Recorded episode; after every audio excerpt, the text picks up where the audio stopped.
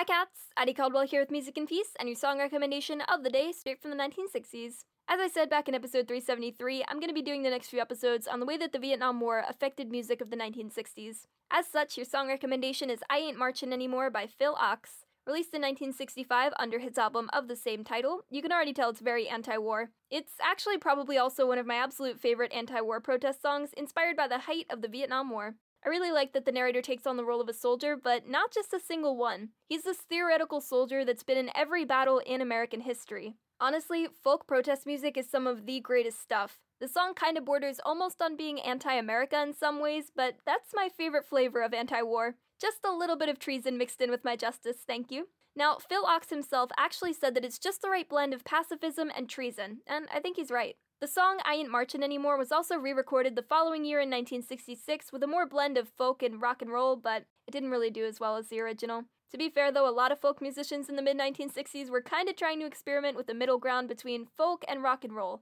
but the song did find more success in its original form.